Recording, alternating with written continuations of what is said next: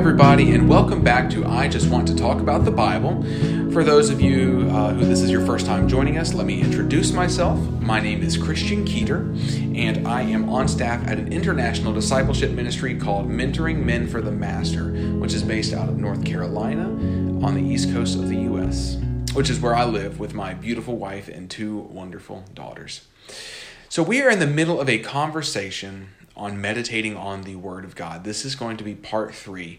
And so, if you have not heard parts one and two, I would encourage you to pause this episode and go back and listen to those because it's important to hear those first, especially, especially episode one. Um, episode one is probably going to be the most important episode in this entire series because it's, it's when I talked about um, relying on the Holy Spirit to take the Word of God and to move it from our heads and place it into our hearts. Because when it's just in our heads, we may agree with it intellectually, but when it's in our heart, we really believe it it becomes real to us. And so I just want to repeat that because that is our focus. Even though we're getting into the mechanics of Bible study and getting into some pretty specific ways of studying the Bible, I don't want this to become a cold, dry, rigid exercise where we just become more intellectual. I want to keep us focused on we're doing this because we want to study the Word more so that we can meditate on it and do it and apply it because we love Jesus because we want to know him more. We want to experience him more. We want him to be more real to us in our practical experience. And so I just wanted to say that by way of introduction. If you haven't heard those two episodes, go listen to those first. But if you have listened to those, then let's carry on the conversation in part three of our study on what uh, on some tools on how to meditate on the Word of God. Last time was uh, word studies, and today we are talking about context context. Um, let me let me give you some examples of what I'm talking about when I say context, because context is one of those things that is so important that if we take things out of context, it can completely change their meaning. Uh, you know this just from some just from day to day life. If somebody takes just one phrase out of a larger conversation that you said and then puts that phrase up, it may completely misrepresent what you actually said because it was taken out of context.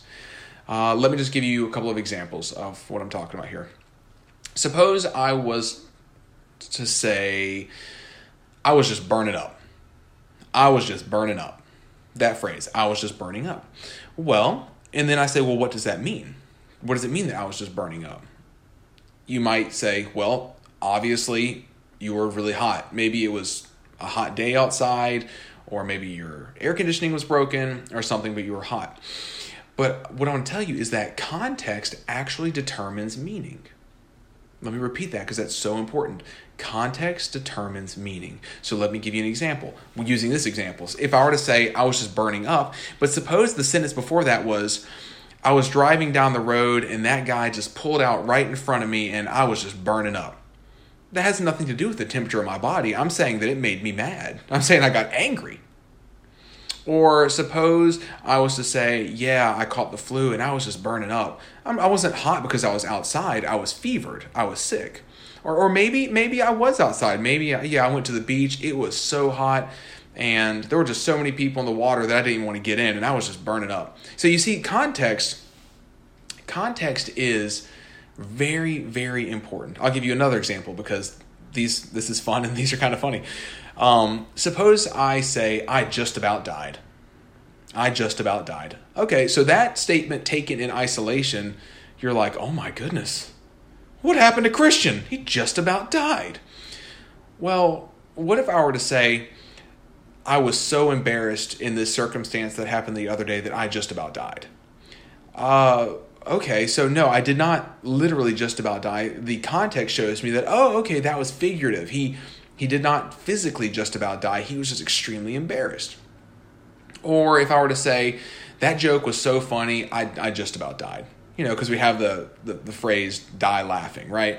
And so we see context, context, context, context um, shows uh, the meaning, whether or not a statement is to be taken literally, figuratively, what, what it actually means. And so when we're coming to the Bible, it is very important to keep things in their biblical context.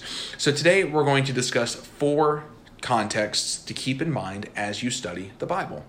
Now, as I was doing research and preparation for this um, on the infallible internet, uh, there are plenty of more contexts that you could discuss about when it comes to reading the Bible. You can get into all sorts of different um, specific things. But we're just going to focus on four for a couple of reasons. One, I don't want to totally overwhelm you guys just with every single exhaustive context that I could think up or find. Um, but also because these are just four really big ones that if you can implement these as you read and study your Bible, it will really, really help you. It'll help you a whole lot. So, the first context um, and I'll write these out in the show notes that you can go down there and look at them uh, after the episode. The first one is what I would call the overarching context, or the context of the entire Bible. And so this is what this is it is as we're reading a, a passage of scripture and a or a verse or something like that and we're seeking to understand it one context to keep it in is the context of the entire bible because this is true since the bible is truth it won't contradict itself. Truth, by definition, cannot contradict itself if you think about it.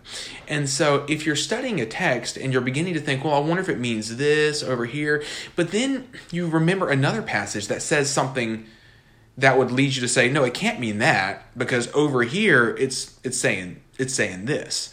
And I hope that makes sense. Um, let me share with you just a couple of verses to, to back this up because again, I want to back everything up with scripture. Um, and frankly, I would love for you guys, um, the listeners, to check what I say. Um, I would love for you to go to the scriptures and to hold what I say up to the Word of God because you shouldn't just trust me just because I'm a person on a podcast or any other reason. Always go to the Bible. Never just take something just because it was a pastor, a teacher, somebody on a discipleship ministry, someone you respect. That's all good. That's great. And God has placed people like that in our lives. But it's very important. We got to do it ourselves. We got to go and see what the Bible says for ourselves because people are fallible. The Word of God is perfect, though. So coming back, let me let me just read you a couple verses. Matthew four four. Jesus said, "Man," and he's quoting Deuteronomy chapter eight. He says, "Man shall not live by bread alone, but by every word that comes from the mouth of God." Notice he doesn't say some words; he says every word. It's a totally inclusive phrase. Um, down in Second Timothy, uh, flipping there now, Second Timothy chapter 3, verse 16, the Apostle Paul says, let's see, here we are. All scripture is breathed out by God and is profitable for teaching, for reproof, for correction, and for training in righteousness, that the man of God may be complete, equipped for every good work. Notice it says, all scripture is God breathed.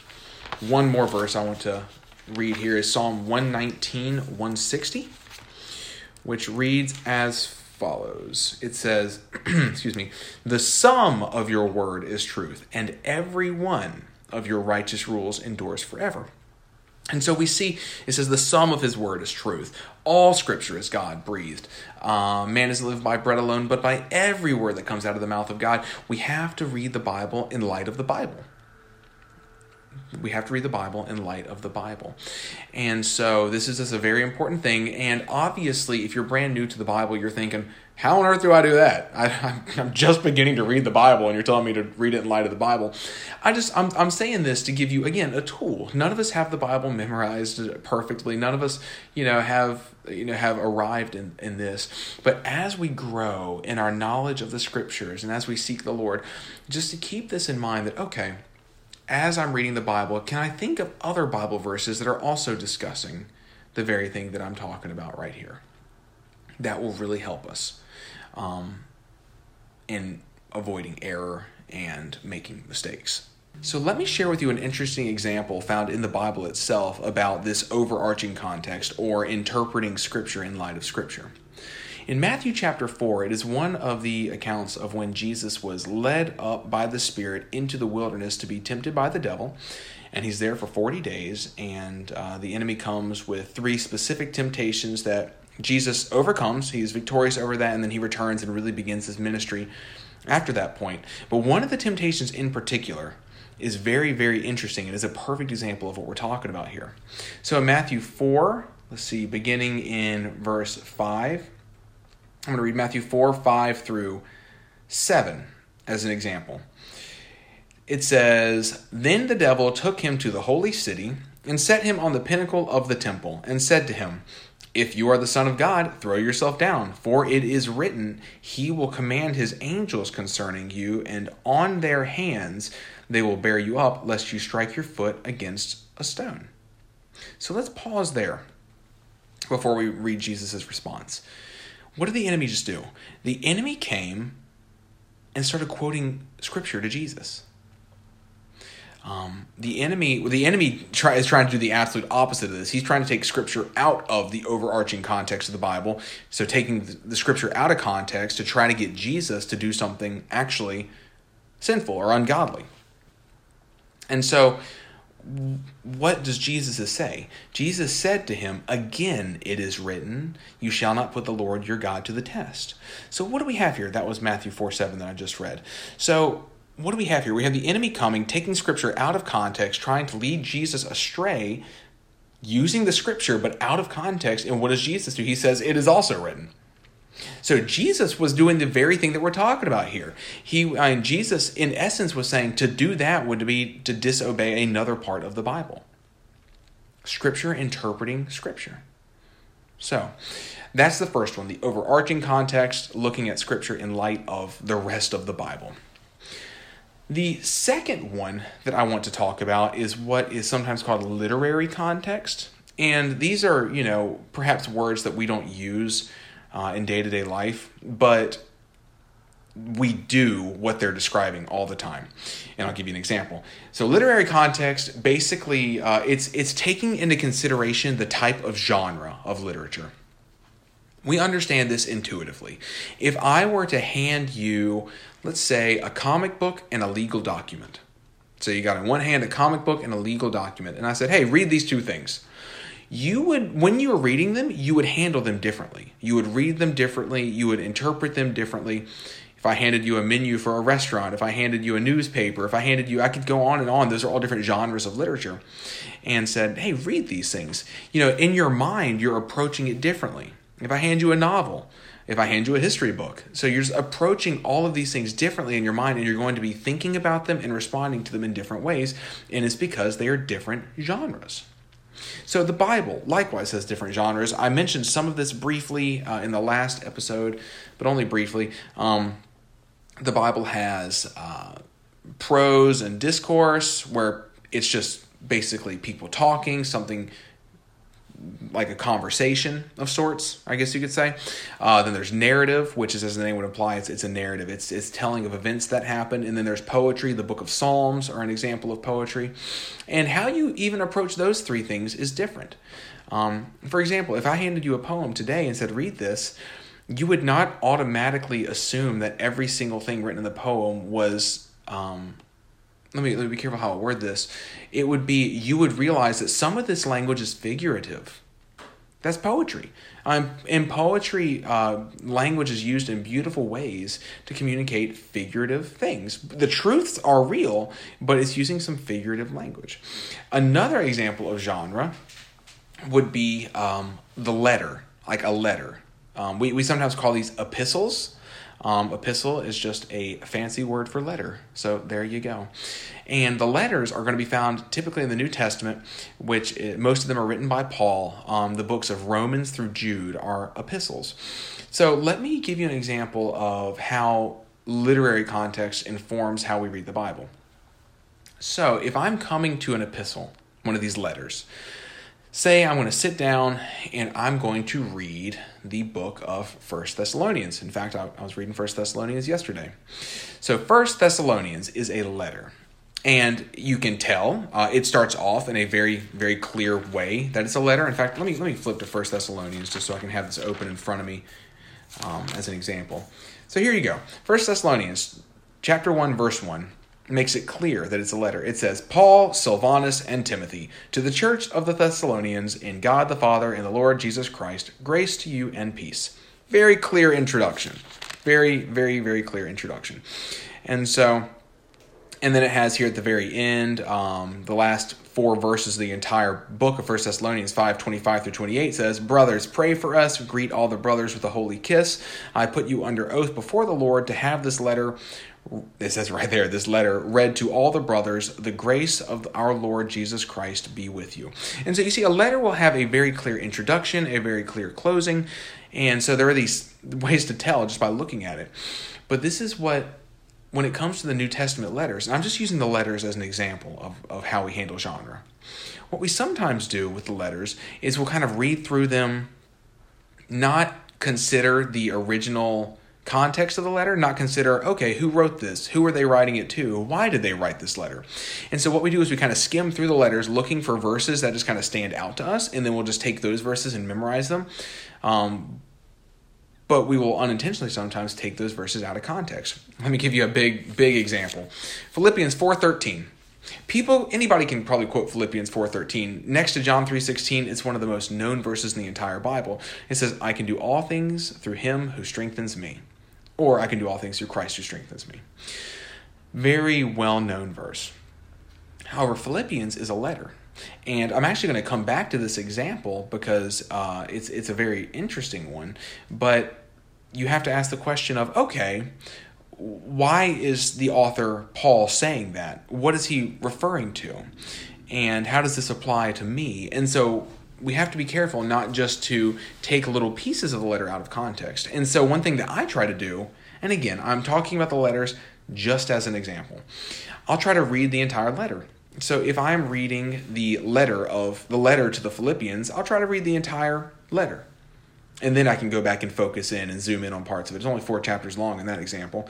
If I'm reading the um, book of Galatians, the letter to the churches in Galatia, I will read the whole thing and then I will go back and zoom in.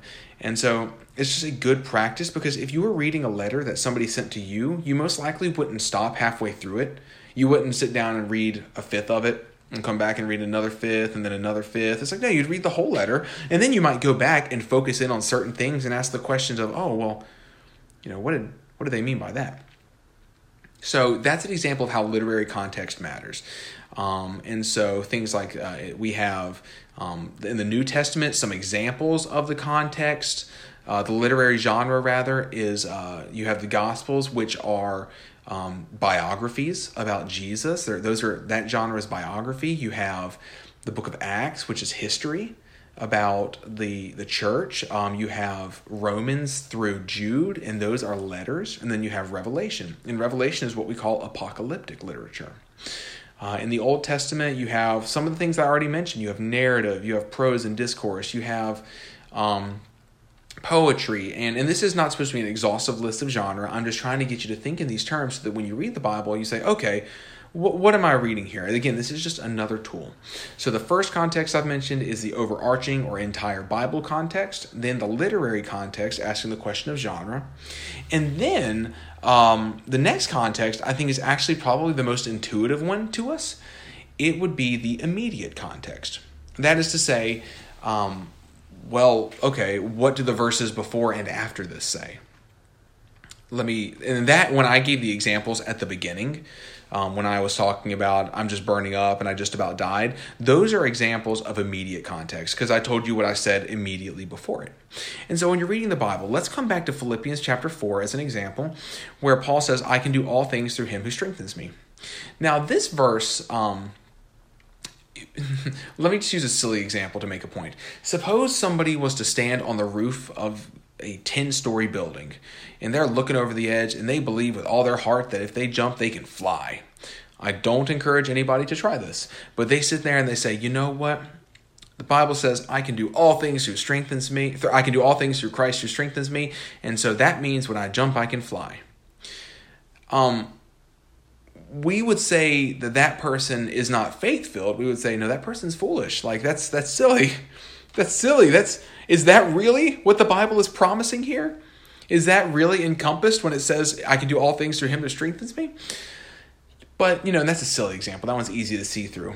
I mean, but there have been other times where you know, I'm going to go buy, say somebody's like, I'm going to buy a lottery ticket and I'm just going to believe I'm going to win because I can do all things through Christ who strengthens me. Again, we have to be very careful to keep things in context because if we don't, then we might think that they're saying something that they're not, and then we might act on a misunderstanding. And if we act on a misunderstanding, then, I mean, then we're just off base here. The results might not be good. So, Philippians 4.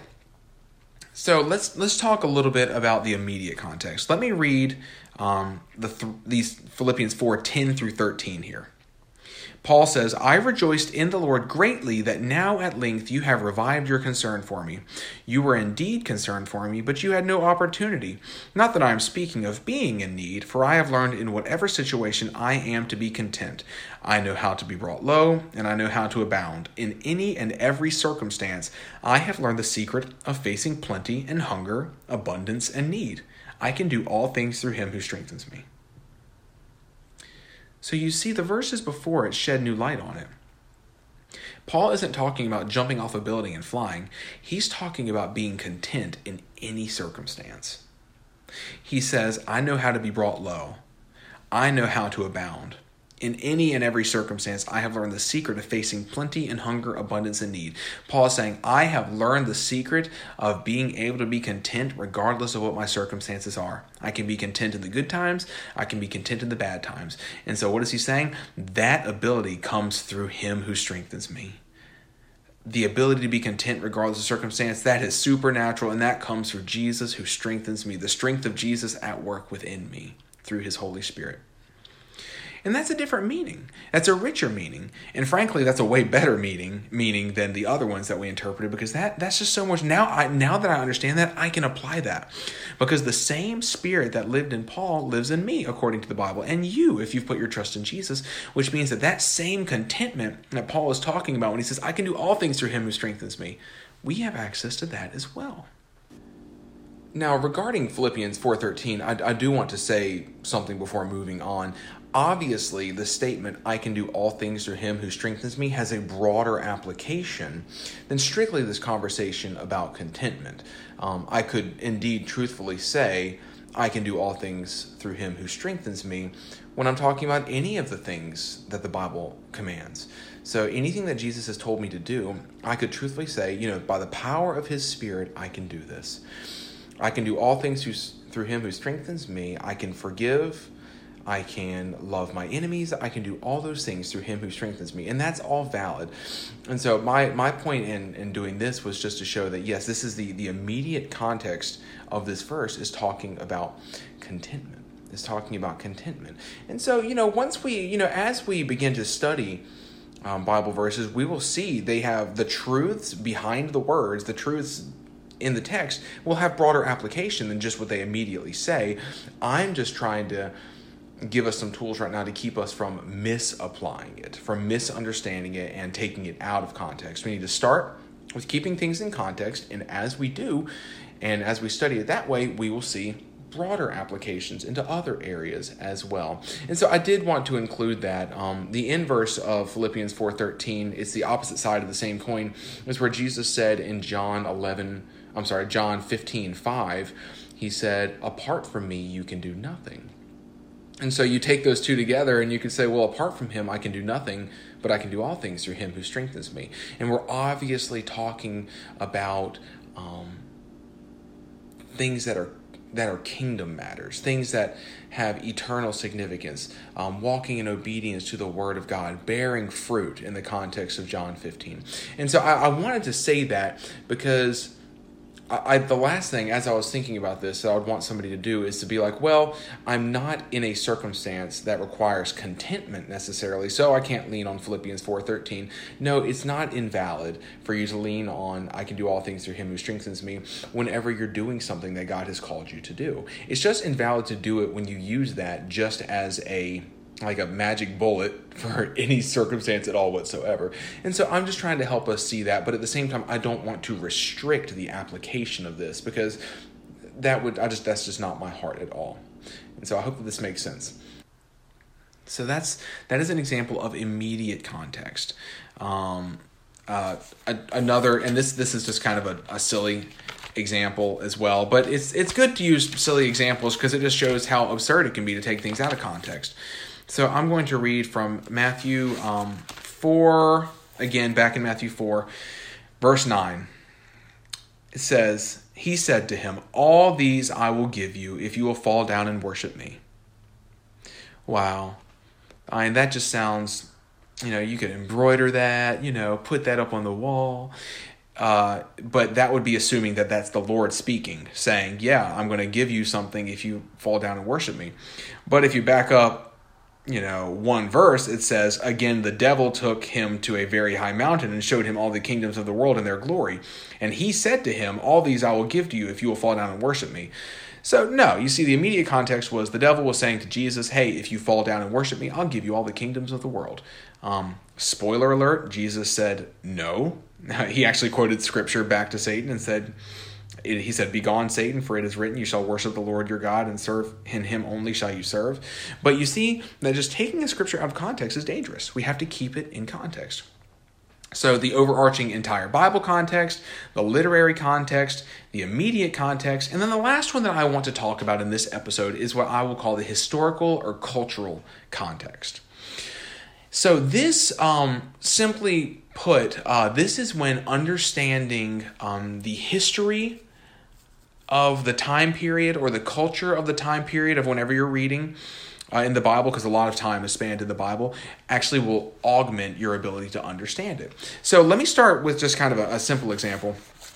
Going back to Philippians, I didn't plan on spending so much time in Philippians, but it uh, just happens and I'm rolling with it. So, uh, going back in Philippians, he is, let's see, Paul is writing to the church in Philippi, and he has, there are what we call the prison epistles, um, which just means that they, these are letters that were written by Paul in prison. Um, he, he actually mentions this in Philippians 1, verses 12 and uh, 13. I'll read these just for just to so that we're on the same page here. Paul said in Philippians 1:12, he said, "I want you to know, brothers, that what has happened to me has really served to advance the gospel." Well, what's happened to you, Paul? So then he goes on to say, so that it has become known throughout the whole imperial guard and to all the rest that my imprisonment is for Christ. So Paul is in prison. He's in prison. He's in jail right now. Because and you can spend more time reading this because of like he said right there, is for Christ because he was preaching the gospel. And so, well, how does this augment our ability to understand? And again, these are examples. In Philippians 4, he says, Rejoice in the Lord always. Again, I will say rejoice. So let's just take that one verse real quick. Philippians 4 4. Rejoice in the Lord always. Again, I'll say rejoice. How much richer is that verse now that we know that Paul is writing it literally from prison? This isn't a dude, you know, chilling on the shore of the Mediterranean with a drink in his hand with an umbrella sticking out of it, you know, cooling his toes in the water, just chilling, saying, hey man, you just need to rejoice in the Lord always. Again, I'll say rejoice. You know, well, that's real easy to do when you're chilling at the beach or things are going well. But things aren't going well for Paul right now. He's in prison. And so, how much more, how how much more meaningful is it that he can say, Rejoice in the Lord always? Again, I'll say rejoice. Or even moving down to the verses I looked at earlier, a few minutes ago, Philippians 4 10 through 13, he talks about contentment while in jail. He's in prison. And so we see that. Uh, understanding some of the background of what's going on, the history of things, is actually very, very helpful. And so, especially whenever I'm studying a uh, letter in the New Testament, again, that's Romans through Jude, all those books, um, I, I try to spend some time before even reading it to do a little bit of research. Um, lots of wonderful resources online. Um, in fact, I will I'll include uh, at least one. Uh, if not more, in the show notes. But there's one in particular that's really helpful when when doing this kind of research. Uh, I'll always look into well, what was going on at the time? Why? What was what was the purpose of this letter? Who was it written to? Um, and you know, I just want to understand the background to that. Let me give you another example of how uh, historical or cultural context really helps. Uh, most of you have probably heard the phrase Good Samaritan. Um, the phrase has completely lost a lot of its meaning in, in modern culture. We'll say, oh, yeah, he's a Good Samaritan. And uh, what we mean by that is he's a nice guy. But we don't actually know what um, a Samaritan is. So uh, the parable of the Good Samaritan is recorded in um, Luke 10 25 through 37. So let me just do a brief overview of what the parable is and then show you how understanding some history behind it, the historical or cultural context, really helps. So, um, it says, uh, and behold, a lawyer stood up. And let me pause there. When it says lawyer, it doesn't mean somebody who practices law in our modern sense. A lawyer was somebody who was an expert in Jewish law. So the law of Moses. Um, just side note. And behold, a lawyer stood up to put him, Jesus, to the test, saying, Teacher, what shall I do to inherit eternal life? And Jesus said to him, What is written in the law? How do you read it? And he answered, You shall love the Lord your God with all your heart, and with all your soul, and with all your strength, and with all your mind, and your neighbor as yourself. And he said to him, You have answered correctly, do this, and you will live. But he, the lawyer, desiring to justify himself, said to Jesus, And who is my neighbor? So let's pause. Um, what is this lawyer doing? So this lawyer says, um, you know, elsewhere, Jesus has himself said that the greatest commandments in the Bible are to love the Lord your God with all your heart, soul, mind, and strength, and love your neighbor as yourself. And so this lawyer, I don't know if he had heard him at another point say that, but he says the same thing. Where he says, Oh yeah, this is yeah, this is this is important. Love the Lord your God with all your heart, soul, mind, and strength, and love your neighbor as yourself. And Jesus says, Good, do this, and you will live. But it says the lawyer was trying to justify himself. And so he asks this question Who is my neighbor? So, what is the lawyer really asking in this circumstance? He's asking, Who do I have to love and who am I allowed not to love? Because it says, Love your neighbor as yourself. And so the lawyer says, mm, Who's my neighbor? Who's my neighbor? And so that's what he's really saying. Who am I allowed to hate? Is basically what he's saying. So Jesus replies with a parable. It's not long, I'll read it. Um, a man was going down from Jerusalem to Jericho, and he fell among robbers, who stripped him and beat him and departed, leaving him half dead. Now, by chance, a priest was going down that road, and when he saw him, he passed on the other side. So likewise, a Levite, when he came to the place and saw him, passed on the other side. Let me pause. Priests and Levites were um, people who served in the temple. Uh, priests would offer sacrifices on behalf of the people um, in the Old Covenant, in the Old Testament they would um and then the Levites Levite actually means a descendant of Levi. It was one of the people groups of Israel, but they would serve in the temple as well. Um, and so these are basically really spiritual people that you would expect to do the right thing. But the priest and Levite, they don't help this guy who's half dead. They pass on the other side of the road and keep walking. But then it says, But a Samaritan, as he journeyed, came to where he was, and when he saw him, he had compassion he went to him and bound up his wounds, pouring on oil and wine. Then he set him on his own animal and brought him to an inn and took care of him. And the next day he took out two denarii, that's, that's a, an amount of money, and gave them to the innkeeper, saying, Take care of him, and whatever more you spend, I will repay you when I come back. Then Jesus ends the parable and says, Which of these three do you think proved to be a neighbor to the man who fell among the robbers? He said, The one who showed him mercy. And Jesus said to him, You go and do likewise. So, again, you can read this story, get the general gist of it. It's like, oh, wow, these really spiritual people didn't stop to help this poor guy, but this other person did. This other person was the one who chose to be a neighbor and loved his neighbor as himself. And that's true. That's true. But let me share with you something here about how this really, um, understanding the history will augment this more. Who were Samaritans? I briefly mentioned this in episode cha- uh, episode four um, of this podcast, the overview of the Old Testament. Um, so I don't mean to get too much in the weeds here, but uh, but this is interesting and I think actually very helpful.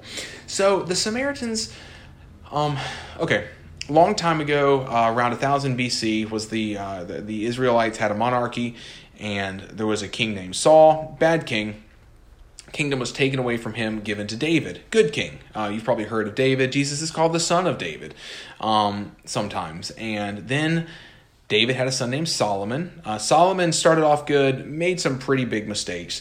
And then Solomon's son, um, also made some mistakes, and then the nation of Israel got divided, split in two. Israel was made up of 10 tribes. 10 northern, the 10 tribes in the northern portion of Israel um, split and became their own nation, and they retained the name Israel. Two southern tribes, Judah and Benjamin, formed another nation, just they were called collectively Judah. And so when you're reading the books, uh, First and Second Kings, First and Second Chronicles, um, you'll you'll read about Israel and Judah. And so uh, Israel was really, really uh, wicked right at the outset. They abandoned the Lord. They went after idols. And then the Lord, after warning them time and time again for a long time, we're talking a long time, centuries, he, uh, he sent them prophets and everything. Then in 722 BC, he allowed um, Assyria to come and to conquer the 10 northern tribes of Israel.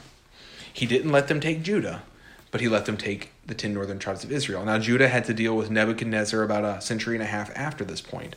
But the point is this whenever Assyria came in, Assyria began to live in that, the Assyrians began to live in that land as well as they, I believe, deported some of the Jews as well. And so what happened was there was a mixed race of people. The descendants were the offspring of intermarriage between the Jews and the um, Assyrians. The capital city of Judah was Jerusalem. The capital city of Israel was Samaria. And you can hear that Samaria, Samaritans. And so this, this happened centuries, hundreds of years before we get to the time of the Gospels. And so the Samaritans are a, a, um, a race uh, of, I guess, descended from the intermarriage of the northern Jews and the Assyrians. And so you can, and in the books of Ezra and Nehemiah, you'll see some people in the land opposing the work of the people in Judah. And those are the Samaritans. They were opposing the work of what God had told these people to do. And so what happened was this created a huge racial animosity between the Jews and the Samaritans, mutual hatred let me give you an example from John chapter 4 of this. Um, so Jesus is passing through Samaria and he's alone. And then this is, I'll start in John 4 7. It says, A woman from Samaria came to draw water. Jesus said to her, Give me a drink. And it says, For his disciples had gone away into the city to buy food. But listen to how the Samaritan woman responded. The Samaritan woman, this is John 4 9, the Samaritan woman said to him, How is it that you, a Jew, ask for a drink from me, a woman of Samaria?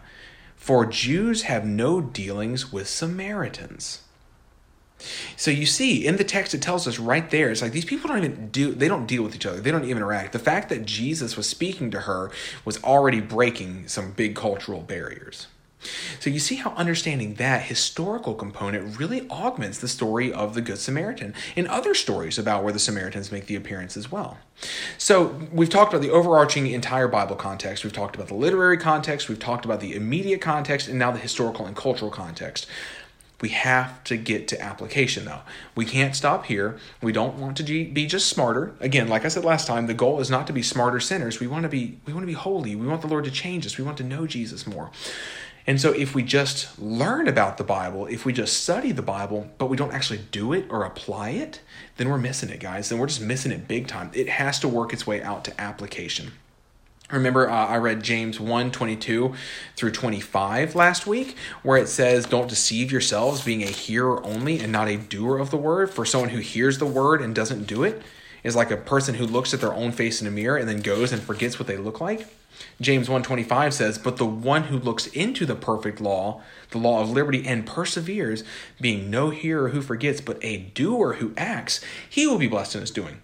So we see it's got to work its way out to obedience. It's got to work its way to obedience and application of the scriptures. So how does everything that I just talked about actually help us to obey the Bible? Well, it's it's completely indispensable. It's it helps us under, obey the Bible because to obey it we have to understand it we have to understand it. So let me continue with an example we've already had here. And, and maybe I'll go through a couple of examples, but the parable of the Good Samaritan. Now that we understand the um, the parable of the Good Samaritan, how wow, this Samaritan was somebody who the Jews and the Samaritans hated each other, but he went out of his way to help this Jewish person, his enemy.